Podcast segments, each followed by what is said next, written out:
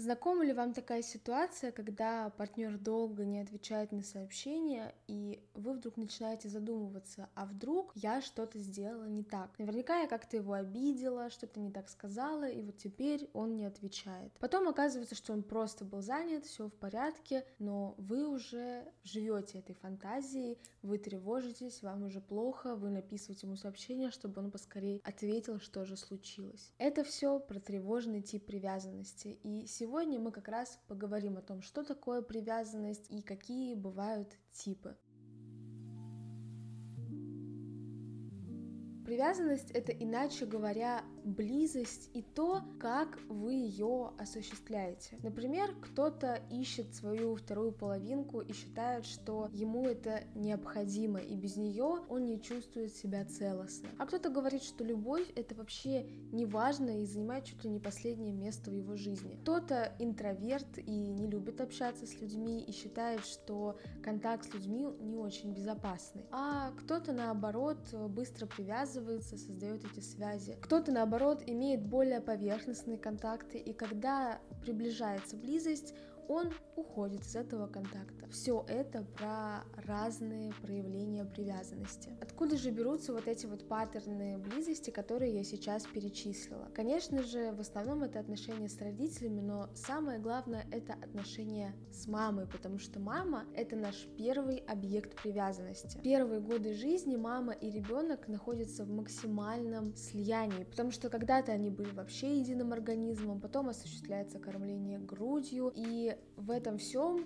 с мамой и ребенком происходит ну, максимально глубокий контакт, максимально сильная близость первая для ребенка. Очень часто вы могли заметить, как э, мамы говорят, там, мы поели, нам 8 месяцев. И это как раз вот такой яркий признак того, что и мама, и ребенок сейчас находятся вот в этом вот максимально слиятельном этапе, где не он и я, да, мой ребенок и я, а мы. Поэтому вот этот самый ранний опыт отношений с мамой, он будет очень сильно влиять на привязанность и на то, как в последующем вы будете ее осуществлять, да, то есть вот этот вот паттерн формируется еще в раннем-раннем детстве. Потом, конечно, в нашу жизнь добавляется папа, и он тоже довольно сильно влияет на нашу привязанность. Наши друзья, партнеры, одноклассники, вообще люди, с которыми мы контактируем. То есть этим я хочу сказать, что тип привязанности в течение жизни, он может двигаться и меняться в зависимости от нашего опыта. Но все равно отношения с мамой это будет такой базис, из которого, да, мы будем исходить. То есть, например, если человек был с довольно таким тревожным типом привязанности, который я описала вот в самом-самом начале ролика, а потом он стал э, строить отношения с человеком надежного типа, то, конечно, постепенно его привязанность будет тоже сдвигаться в сторону как раз-таки надежного типа. Итак, какие типы в основном выделяют? Надежный тип привязанности, тревожный и избегающий. На самом деле есть те, кто выделяют промежуточные типы, да, например, тревожный, избегающий. Есть те, кто добавляют еще другие дополнительные типы. Есть те, кто вообще не пользуется именно этой терминологией, выделяют другие. Но это такая вот классическая модель. Я бы даже сказала, что это не совсем вот прямо жесткие типы, это скорее направление, да, куда пойдет привязанность, больше в надежную сторону, тревожную или избегающую. Некоторые такие векторы. Давайте же разберемся, чем отличаются вообще вот эти векторы и эти типы. Я начну рассказывать с того, как начинают формироваться эти типы, и исходя из этого будет также понятно, что происходит в последующем с этим человеком и этим типом. Итак, надежный тип привязанности. Как он формируется? Если брать отношения с мамой, то это отношения, в которых максимально создана безопасность для ребенка. Он чувствует себя максимально защищенно, и он максимально чувствует чувствует контакт с мамой. Это эмоциональный контакт, да, то есть когда мама ребенка берет на ручки, его трогает, крутое чьи-то ножки, а кто это тут у меня, а вот ты улыбаешься, я тоже улыбаюсь. Это все про эмоциональный контакт, который очень важен для вот как раз-таки психоэмоционального развития вообще человека в последующем. Это период, когда ребенок максимально беззащитен, он не может практически ничего делать без мамы, поэтому это про безопасность. Если мама постоянно куда-то уходит, куда-то убегает, оставляет ребенка постоянно прям одного, то это уже будет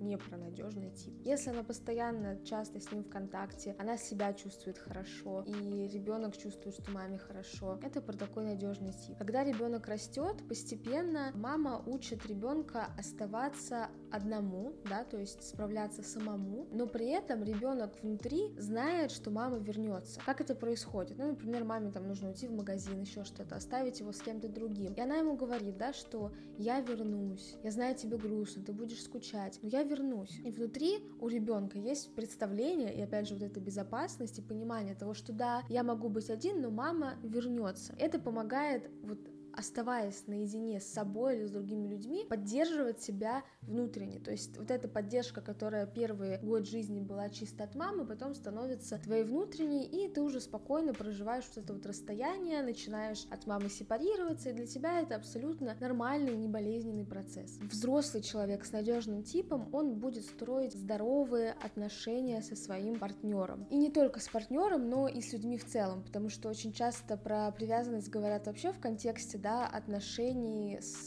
нашим партнером. Но на самом деле привязанность это и про отношения с друзьями, и про отношения с другими людьми, вообще с каким-то даже дальним окружением, то, как вы себя воспринимаете и видите это окружение этих людей. Поэтому это будут в основном такие здоровые отношения, в которых человек может спокойно доверять партнеру. Он не чувствует, да, что вот в любой момент может произойти какая-то подлянка, что он предаст, что-то плохое случится. Он ему может доверить довериться, и люди друг друга способны услышать, эмоционально, опять же, друг к другу приблизиться, вот эту близость, они максимально, да, не начинают сливаться друг с другом, созависимость какую-то впадать, но и э, не находятся на каком-то ужасно длинном расстоянии друг от друга, не избегают этой близости. Они находятся в таком контакте, где и он, и я существуем вместе, но мы все равно остаемся отдельными людьми. Второй тип — это тревожный. Здесь как раз-таки, да, такая вот противоположность сложность про маму, которая не постоянно находится в контакте с ребенком. Она то есть, то ее нет. Или, например, это сама по себе мама очень тревожная. Дети, они очень сильно чувствуют то, как чувствует себя мама. И, например, если в семье какая-то обстановка, ну там,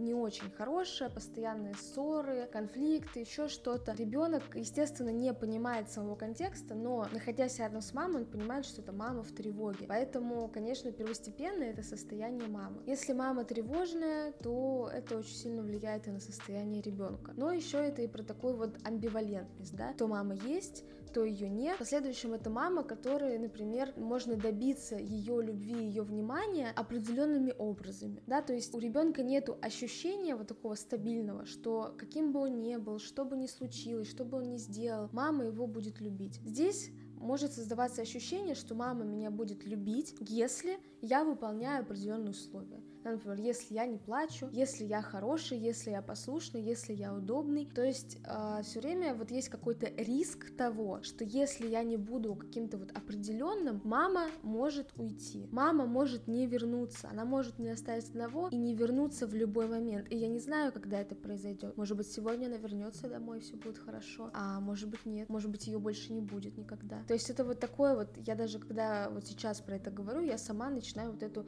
тревожность чувствовать, потому потому что это не полное отстранение, но при этом как будто на волоске постоянно находишься. И в результате ребенок начинает очень сильно подстраиваться под маму, начинает пытаться считать ее эмоции, да, вот что она сейчас хочет, вот как она хочет, каким, чтобы я сейчас был, что мне нужно делать. Может быть, сейчас она злая, и мне нужно ходить на цыпочках ее не трогать, а может быть, сейчас она грустная, ей нужно принести что-то покушать, и тогда я буду хорошим, она меня полюбит. То есть вы понимаете, главное вот это отличие, то, что нет вот этой безопасности. Нету ощущения, что что бы я ни сделал, все будет хорошо. Есть ощущение, что эту безопасность нужно постоянно как-то сохранять и поддерживать, иначе все развалится. И вот эти же абсолютно чувства будут у взрослого человека в дальнейшем в отношениях с людьми любыми. Он даже может просто приходить в какой-то новый коллектив там, на работе, на учебе, и как бы ожидать, что его не примут, ожидать, что, наверное, о нем что-то плохое думают. Да, то есть это не только на уровне, опять же, взаимоотношений с партнером, но и даже вот так вот просто находясь в социуме, человек уже начинает вот эту стратегию транслировать. И, конечно же, то же самое будет с партнером, да, вот этот пример, который я привела в начале. Вот это вот ощущение на волоске, постоянное ожидание, я сделаю что-то не так, все развалится. Здесь очень много контроля, да, попыток, например, быть хорошим, не сообщать о своих эмоциях, не сообщать о том, что я злюсь или что-то поменялось, потому что постоянно вот этот страх, что человек уйдет. Он может быть не настолько ярко выражен, да, то есть не все, кто относится к тревожному типу, вот прям говорят, что он уйдет, он уйдет. Это может выражаться, да, в том, что мы поссоримся, или же вот что-то такое случится, но это настолько травматично проживается, как будто это вот действительно уход человека. И, наконец, избегающий тип. Здесь, как вы понимаете, мама вообще не находится в контакте. Эмоционального контакта очень мало. То есть это часто вот такая вот какая-то поверхностная забота, да, что мне нужно его накормить, одеть, собрать, отвезти в садик, и, ну, как бы на этом все. Или там поиграть, ну, так чисто механически, ним там что-то поделала. То есть вот этого именно эмоционального контакта, эмоциональной близости ее так и не случается. И из-за этого, кстати, у многих э, детей, вот когда они вырастают и они описывают отношения с мамой, у них внутри тоже создается такое непонятное амбивалентное чувство, потому что ну, мама же обо мне заботилась, она меня любила, она была рядом, она все для меня делала, она могла там упахиваться на работе, лишь бы что-то сделать для меня. Но при этом этой эмоциональной близости, эмоционального контакта нету. Имею ли я право, да, как-то, например, на нее злиться или просить от нее этого эмоционального контакта, ведь она много для меня сделала. Здесь действительно очень сильная разница, вот как раз-таки, когда мы говорим про привязанность, это именно про эмоциональный контакт, потому что близость — это эмоциональный контакт, а не какой-то еще. Поэтому это дети, которые очень часто рано становятся самостоятельными. Они понимают, что они не могут от мамы добиться вот этой эмоциональной близости, что она с ними как-то ну, эмоционально очень мало реагирует, контактирует. Эти мамы очень часто даже радуются, такие, ой, у меня такой самостоятельный ребенок, как удобно, не заплачет, ничего не пожалуется, сидит в своем углу, играет. Но на самом деле для именно ранних да, детей до, до трех лет это довольно плохой признак, что он уже в этом возрасте, ну, можно сказать, забил на то, что он хотел бы, например, какой-то эмоциональный контакт иметь с мамой. Здесь мне как-то в Инстаграме задали вопрос э, про то, что такой, типа, знаете, наполовину хейтерский, что, ну вот, понятно, теперь я плохая мать, потому что ребенок мой самостоятельный и научился самостоятельно без меня играть. Вот смотрите, какая здесь большая разница между тем, что я рассказывала в надежном типе, и тем, что я рассказываю сейчас. В надежном типе абсолютно такая же цель, чтобы ребенок без мамы научился находиться. Но когда он в надежном типе, да, находится без мамы, он чувствует себя в безопасности. Он знает, что если что, мама есть. Если что, мама вернется. Если что, мама его поддержит, поможет, спасет. Поэтому это формирует такую внутреннюю опору, и в результате ребенок, находясь без мамы, он развивает такую самостоятельность, которая позволяет ему действительно опираться на себя и принимать какие-то уже да, во взрослом возрасте решения, брать на себя ответственность. У него есть вот это чувство безопасности и того, что все будет хорошо. При избегающем типе этой безопасности нет. Этот ребенок, он самостоятельно не потому, что он э, чувствует себя хорошо, а потому что ему болезненно каждый раз сталкиваться с таким вот избеганием эмоций, эмоционального контакта с мамой, поэтому он где-то там в углу закрывается для того, чтобы, ну, как-то максимально отстраниться. И Здесь еще частый признак, что эти дети могут, например, если какой-то незнакомый человек подойдет с ним играть, он начнет с ним играть. Обычно, да, дети, когда какие-то незнакомцы появляются, они очень осторожно к ним относятся, им нужно когда их изучить. Эти дети, да, к ним любой человек какой-то подходит, он, пожалуйста, его, а, грубо говоря, принимает. И как вы понимаете, это, ну, не самый хороший признак, это может быть просто опасно. То есть этот ребенок, он не чувствует себя стабильно, он не чувствует себя безопасно, он просто закрывается в каком-то своем мире и как бы поддерживает сам себя. Но во взрослом возрасте он не будет себя чувствовать безопасно, он не будет себя чувствовать уверенно, да, в своих действиях. Он будет постоянно чувствовать себя одиноко и с ощущением того, что я не могу ни с чем справиться, у меня, я не понимаю, как, на кого мне опираться, на что мне опираться. И вот это очень сильно большая разница. И во взрослом возрасте, да, опять же, вот это избегание эмоционального контакта, это действительно довольно болезненно. Но бывают довольно жесткие случаи, да, например, когда мама вообще ничего ко мне не проявляет, вообще абсолютный холод, ее нет. И это очень болезненное переживание, и сама близость начинает ассоциироваться с такой вот болезненностью. И, соответственно, когда заходит речь про какие-то отношения, то как раз мы часто видим эту историю, что много поверхностных контактов, много какой-то вроде как, казалось бы, привязанности, да, то есть пришел человек в жизнь, я с ним подружился, я, например, начинаю с ним а, вроде как там флирт, какие-то отношения, может быть даже секс, но это никогда не доходит до близости. Когда это начинает доходить до эмоциональной близости, сближения, появляется этот сильный страх, и человек уходит. Это вот да, люди, которые могут, например, очень часто менять э, партнера, и они некоторые прям осознают то, что они не хотят быть в этой близости, а для некоторых это довольно мучительно. Они как будто каждый раз, доходя до этой точки близости, находят то, что позволяет им сбежать. То есть это такой настолько глубокий бессознательный механизм. Мы начали сближаться, сближаться, сближаться. Я чувствую этот ужас и страх, и, и вдруг начинаю там раз, и мне этот партнер разонравился. А он уже какой-то неинтересный, некрасивый, какой-то он вообще не такой. Все, я ухожу. Да, то есть начинают происходить вот примерно такие фокусы и штуки. И если говорить про типы привязанности, да, почему я это соотношу в том числе с партнером, потому что наша самая первая близость — это отношения с мамой, потом